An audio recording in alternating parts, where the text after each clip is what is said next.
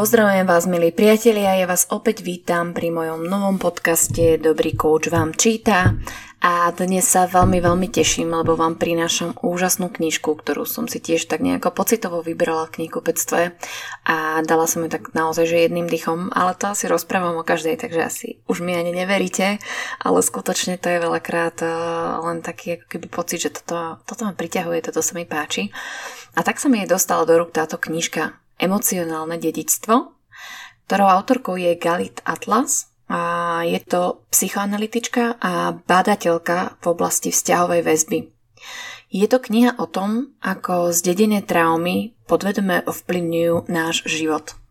Je to nádherná, citlivá, zrozumiteľná knižka podávaná v takom veľmi láskavom jazyku príbehov. Veľmi sa mi to páčilo a veľmi to odporúčam. Je to niečo podobné možno, že na štýl Jaloma, ak máte radi, ale toto bolo z takého možno ženského pohľadu a tak to doporučujem určite sa k tejto knižke dostať a si ju prečítať.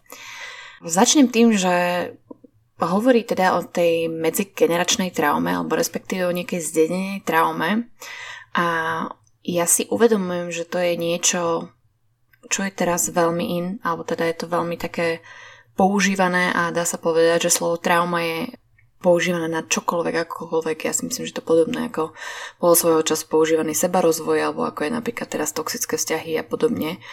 Že je to nejaká téma, ktorá s nami rezonuje a s ktorou sa chceme zaoberať a chceme teda jej lepšie rozumieť. A hovorí v tej knihe o tom, že každá rodina si nesie nejakú traumu, respektíve nesie si nejakú históriu tej traumy, pričom každá rodina túto traumu má a prenášajú iným spôsobom. Jedinečným. A preto je to vždy nový a iný príbeh každej jednej rodiny.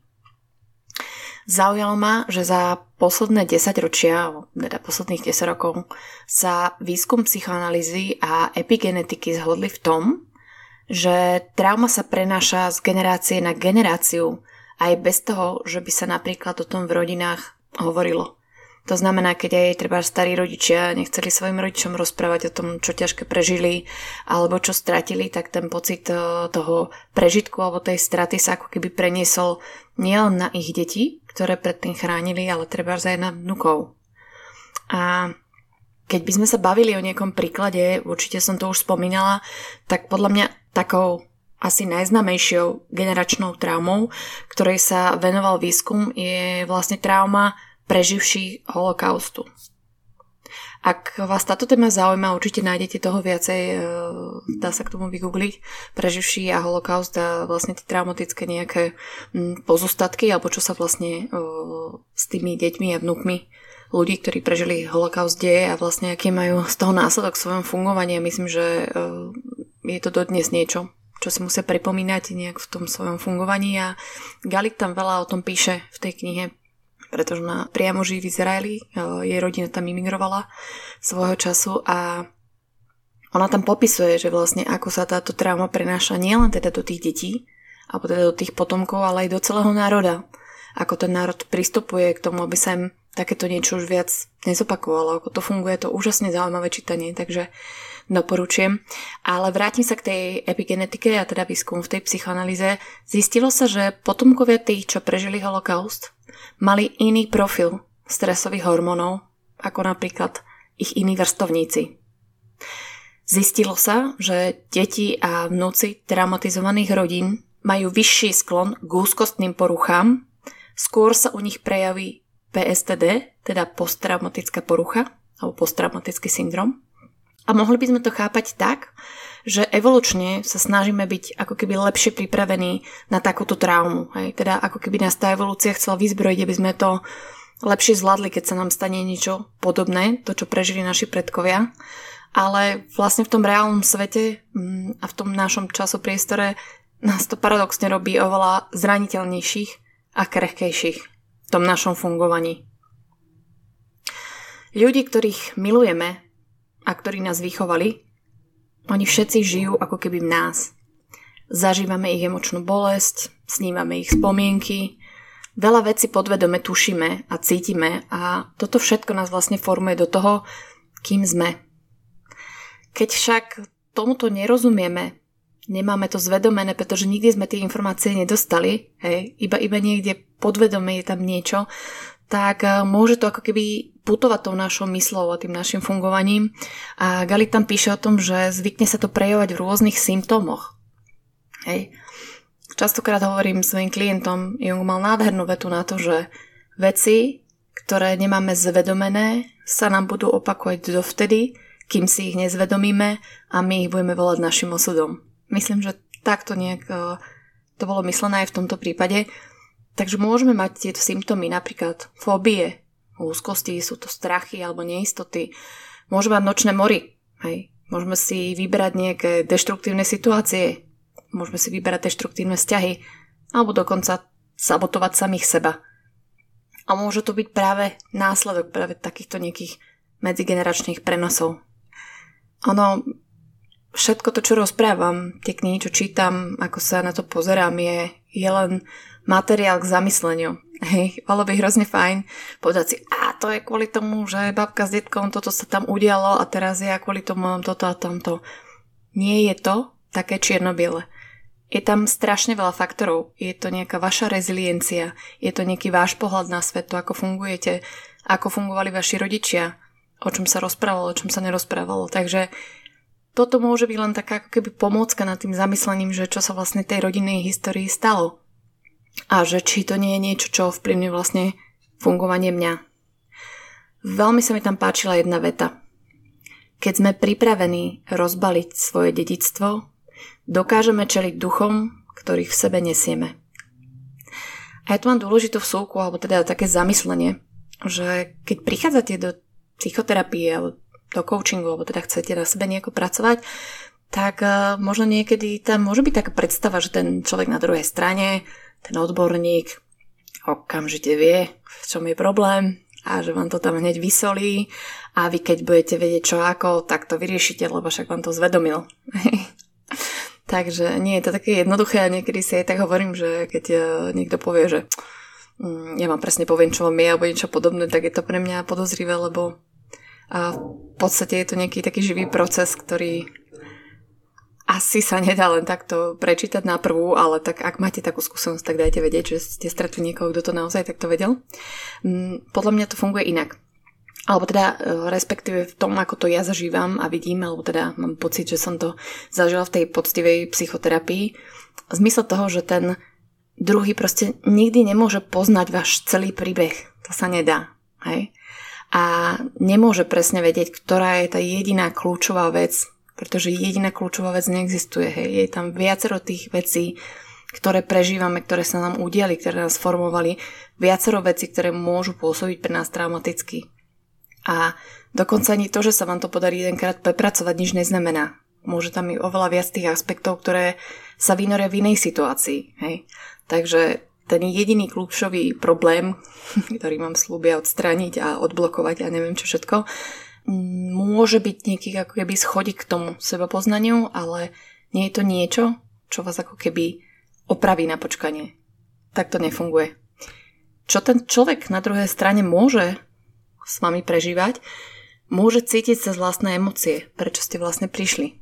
Môže sa nad tým zamýšľať spolu s vami a rovnako s vami môže objavovať to, čo by mohlo byť pre vás funkčné. Ale viete, to je taký tenký ľad. Pred rokmi sa pamätám, že práve mne taká jedna drsná priama interpretácia, taká rovno medzi očí, ako sa hovorí, pomohla mi sa naštartovať a začať na sebe pracovať. Ja som naozaj potrebovala takúto pomyslenú facku, aby som bola schopná začať rozmýšľať nad niečím iným. Hej? Lenže po rokoch sa tie najhlbšie a tie najzaujímavejšie zapletenia tej psychiky začali ukazovať až tej poctivej dlhodobej psychoanalýze. A musím povedať, že kde ma tá moja psychoterapeutka niekedy teda vedela nechať poriadne sa vymáčať v tom procese a bolo tam neskutočne veľa frustrácie z mojej strany, kde som proste čakala, že mi dá tú radu, že som čakala, že mi to pomôže nejako pomenovať alebo otvoriť a veľa to nechávala na mňa. A vtedy som tomu ešte celkom nerozumela, ale dneska to viem ako keby viac doceniť, že čo to vymáčanie sa v tom procese prináša a aké je to vlastne užitočné. Takže podľa mňa sa nedá celkom univerzálne povedať, čo je dobré a čo je zlé, ale dá sa povedať, že každá životná situácia môže ako keby zareagovať na nejaký iný prístup alebo na niečo iné.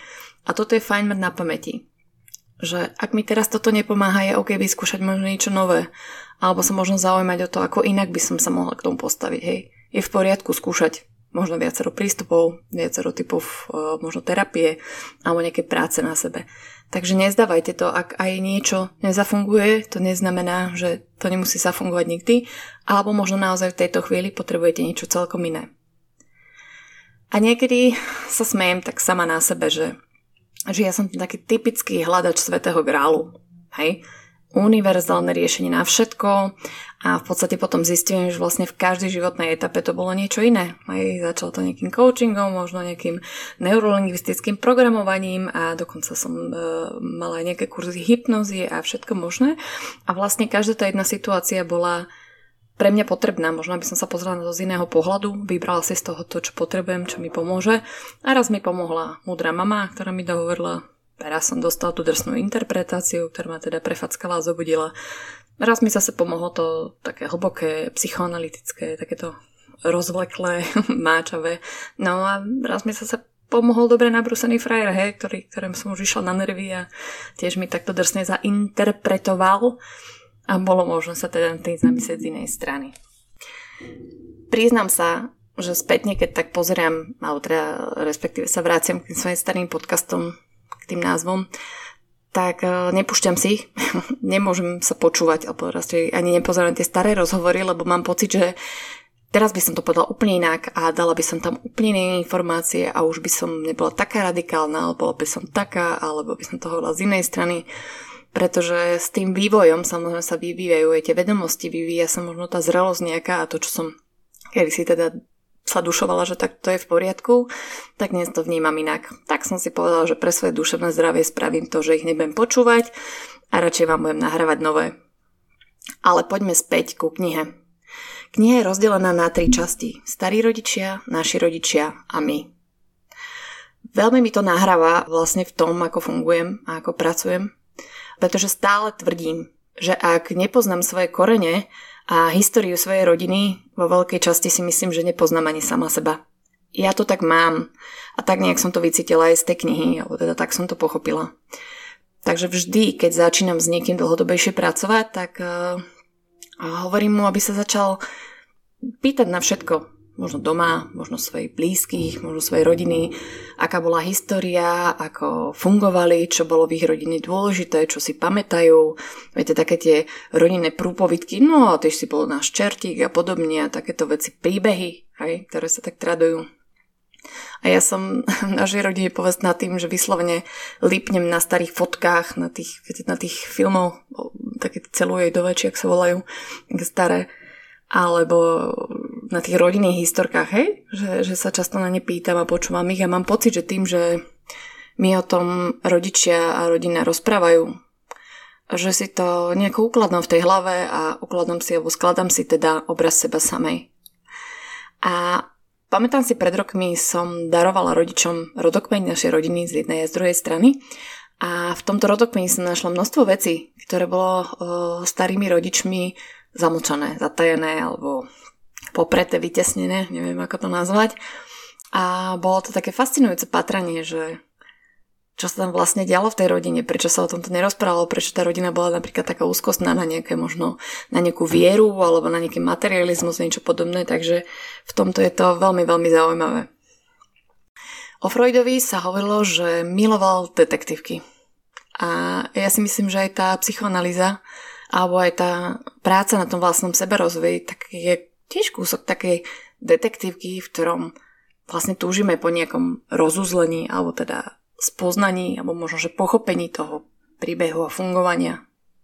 A jedna takých tiež zaujímavých vecí, ktorá súvisí s tou históriou, alebo s tým pátraním, je aj vlastne taká vec tej knihy, kde hovorí autorka o tom, že sa často pýta na najranejšiu spomienku, teda čo si pamätajú ľudia ako keby to najstaršie, keď boli čo najmenší a teda či to bolo s mamou, s otcom alebo čo sa tam vlastne dialo. A ona hovorí o tom, že tá prvá spomienka z detstva v sebe skrýva všetky hlavné ingrediencie budúcej terapie. Často vykresluje dôvody, prečo pacient hľadá terapiu a ponúka obraz jeho pohľadu na seba. Každá spomienka v sebe skrýva predchádzajúce a zároveň nasledujúce potlačené spomienky. A toto je vec, ktorá, tiež som to už pravdepodobne spomínala, že to, či si pamätáme alebo nepamätáme to naše detstvo, veľa hovorí o tom, ako fungujeme. Hej? Aké tam bolo asi prostredie. Že vždy, keď prichádzame k niečomu takému, že viete, ja si do 6 rokov vôbec detstvo nepamätám, alebo do 5, alebo vôbec. A niekedy bývajú iba také 2-3 spomienky, málo kedy nejaké veľmi pekné, ale bývajú skôr také v niečom intenzívne, že sme niečo nedostali alebo niečo nám bolo ľúto, ale vždy je to také nejakým spôsobom trošku podozrivé, že kam sa vlastne časť toho detstva stratila. A potom ako keby príjmeme tie spomienky našich blízkych, hej, že treba s mamou hovorí, a ty si bola také bezproblémové dieťa, že o tebe sme ani nevedeli, že sme ťa mali, alebo proste u nás vždy bolo všetko v poriadku, že vy ste mali také pekné detstvo, že tak sme sa o vás starali a podobne, že sú to ako keby získané spomienky, pretože tie vlastné nejakým spôsobom nemohli kvôli niečomu vzniknúť. A si zoberte, že keď sa bavíme o tej vzťahovej väzbe, o čom sa teraz veľmi veľa rozpráva, tak nejaký taký kľúčový pocit toho či sme vítaní, či proste na tomto svete máme svoje miesto, či sa na nás tešili, tak to vzniká v tých úplne najranejších mesiacoch alebo najranejších rokoch svojho života, kde naozaj to ročné bábätko si nemôže pamätať. Že či bolo teda milované, alebo očakávané, alebo fungované. A tam sa naozaj ako keby spoliehame na to, že nám tá rodina povie pravdu. Hej? A takisto aj tá rodina má asi nejaké skreslené spomienky na to, ako to bolo. Hej? Môže to mať zromantizované, môže to mať nejak tak prepracované.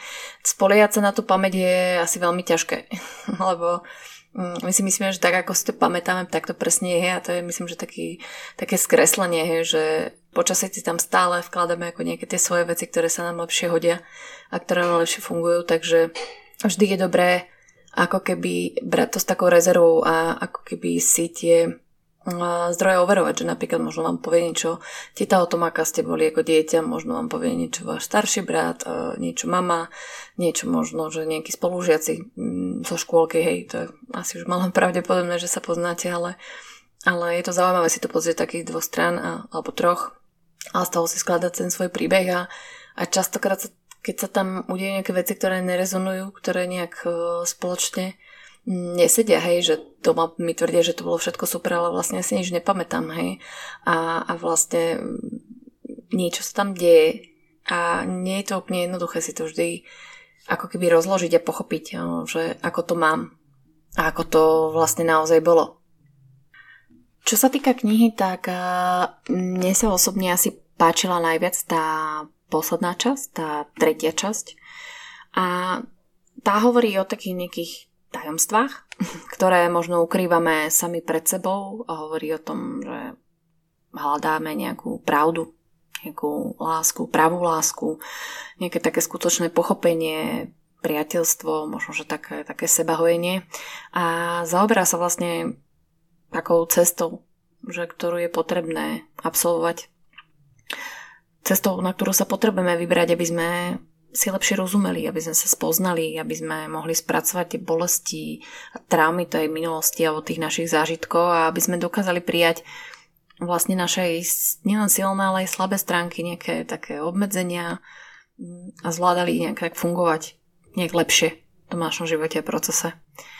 A keď sa nám podarí nejak prečítať alebo zanalyzovať to emočné dedičstvo tej našej rodiny a pochopíme ho, tak vlastne môžeme prerušiť tú generačnú traumu. Môžeme prerušiť vlastne to rodinné striebro, ktoré sa podáva z generácie na generáciu, a ako keby to utrpenie, ktoré sa podáva ďalej, tak už len tým, že sa o týchto veci zaujímame, že sa ich snažíme prepracovať, že sa im snažíme rozumieť, tak vlastne nás dáva do pozície, že máme šancu to preťať. Máme šancu to pochopiť a zahojiť, a už nie je nutné to dávať ďalej. Takže to, čo robíme pre seba, to, v čo sa hrábeme v tom a investujeme do seba, nerobíme teda iba pre seba, ale aj pre naše budúce generácie. A to je niečo, o čom hovorím stále dookola, že to nie je len vec nejakého sebarozvoja, že ja teraz sa strašne chcem poznať a chcem sa mať fajn, aj keď to je taká príjemná pridaná hodnota, ale hlavne chcem prestať s tou veľkou bolesťou, ktorá sa tými rodinami opakuje a zatláča sa a tvárime sa, že vždy to tak bolo, je to v poriadku. Autorka píše, že v detstve zažívame obavy našich rodičov, dedíme ich a vnímame svet tak, ako ho vnímali oni. Máme väčšinou podobné obranné mechanizmy. Hej. To je to, čo častokrát hovorím, že nikdy nebudem ako moja mama, nikdy sa nebudem chovať ako môj otec a podobne, a potom sa ako keby pristihnete, že robíte presne to isté. Ja som rozprávala takúto historku, viete, s tou oslintanou vreckovkou, ktorou mi mamina teda čistila ústa, keď som bola, alebo kútiky, keď som bola v nejakej čokolády, som to nenávidela, mi to smrdelo a proste toto nikdy svojim deťom robiť nebudem. A ešte hovorím obrazne, ešte skôr, kým som to dopovedala, tak môj krstný syn tam celý od čokolády, tak prvé, čo ma napadlo, mala som asi 16, tak som si oblízla palec a išla som mu teda tie kútiky utierať a zastavila som sa tesne pred jeho tvárou, keď som si spomínala na ten ako nepríjemný pocit ako dieťaťa, že ten smrad, že toto nie je. A som sa tak zasmiala už vtedy, že nehovorila som náhodou, že toto už nikdy robiť nebudem, alebo teda toto nebudem nikdy robiť svojim deťom, lebo to neznášam. Je to niečo, čo sme odpozerali. Hej. Je to proces, ktorý sa v tej rodine robil. A my sme v tom vyrastali a nejakým spôsobom to pre nás fungovalo, takže proste ideme v tom ďalej. Je strašne ťažké sa uvedomiť a podľa mňa asi to najbolestnejšie je, keď potom dospejú tie vaše deti a povedia vám, že vy ste taká onaká, aby v tom počujete tú istú výčitku, ktorú ste vlastne smerovali svojim rodičom. A že si hovoríte, veď som si vravala, nikdy toto robiť nebudem a nikdy nebudem taká. Ale v podstate nejakým spôsobom to buď zopakujem, alebo ako keby vytvorím nejaké nové zranenie alebo nejakú novú traumu.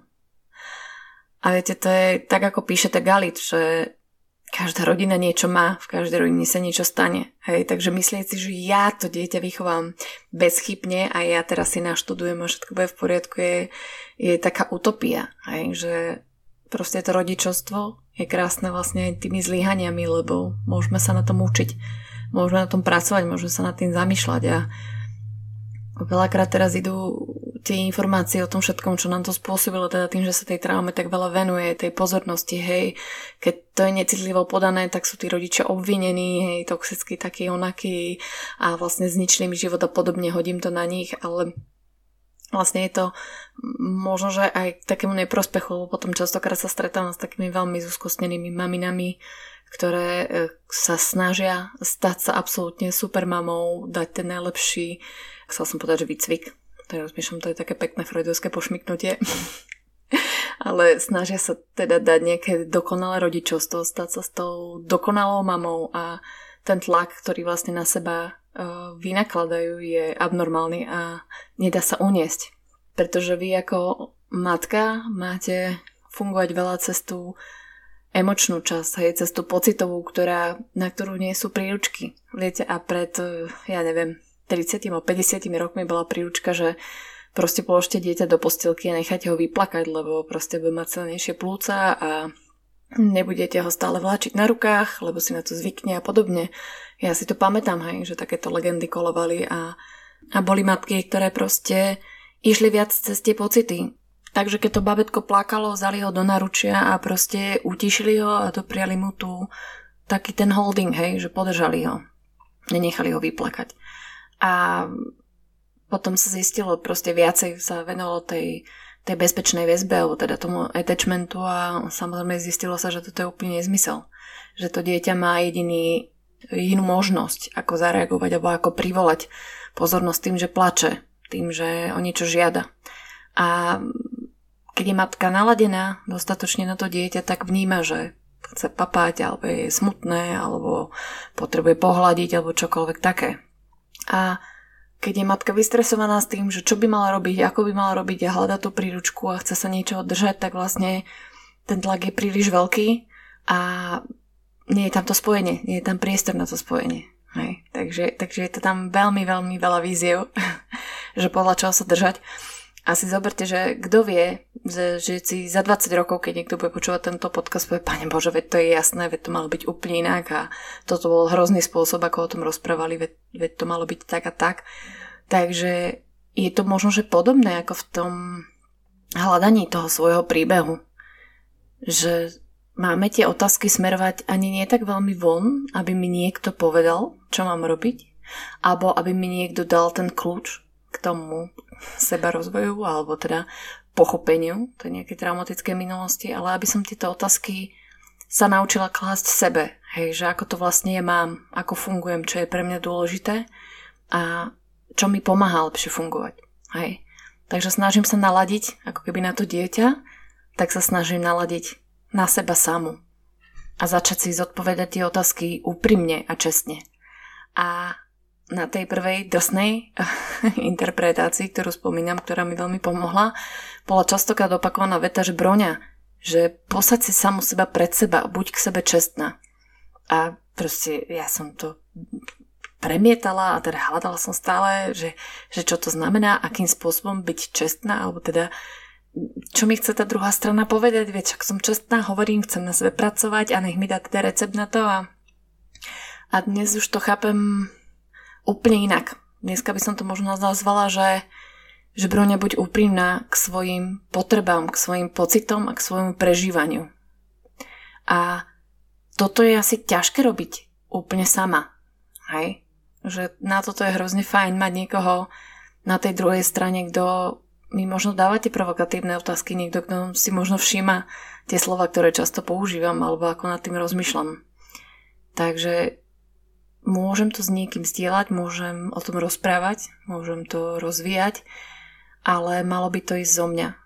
Mala by som hľadať tie návody a ako tie presné nastavenia, ako to má byť, aby som to robila správne, lebo je to niečo vlastne dysfunkčné.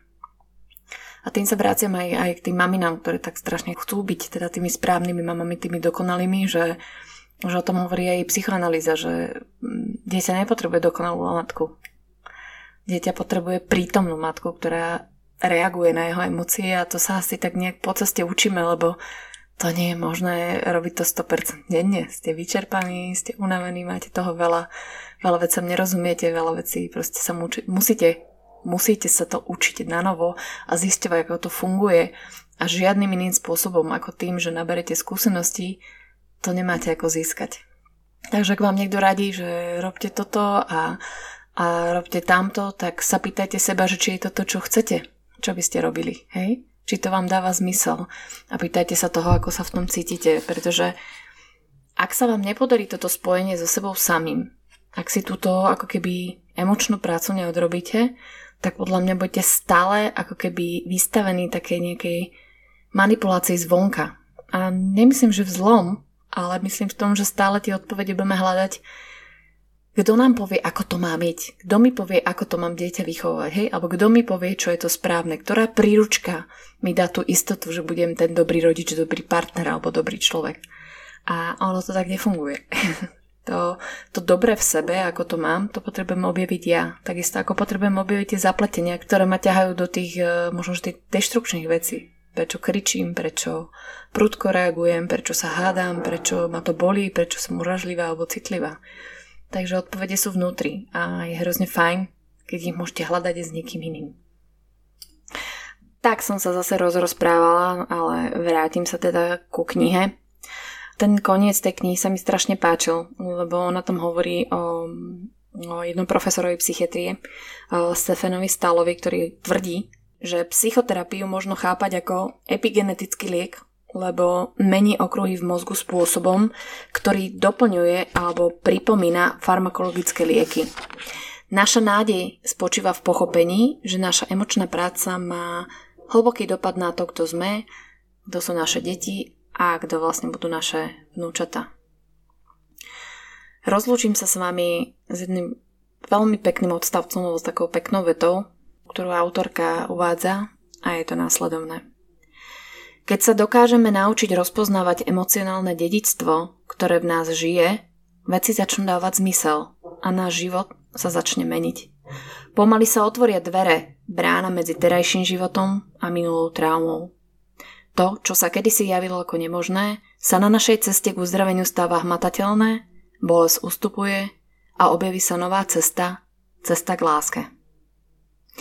A týmto sa s vami lúčim, milí priatelia, s krásnou knižkou Emocionálne dedičstvo od Galit Atlas, ktorá hovorí o tom, ako zdedené traumy podvedome ovplyvňujú náš život. Priatelia, doporučujem. Dúfam, že vám dnešný podcast bol užitočný. Ďakujem vám pekne za vašu priazeň a teším sa niekedy na budúce. Bronislava Švrcková, váš dobrý kouč.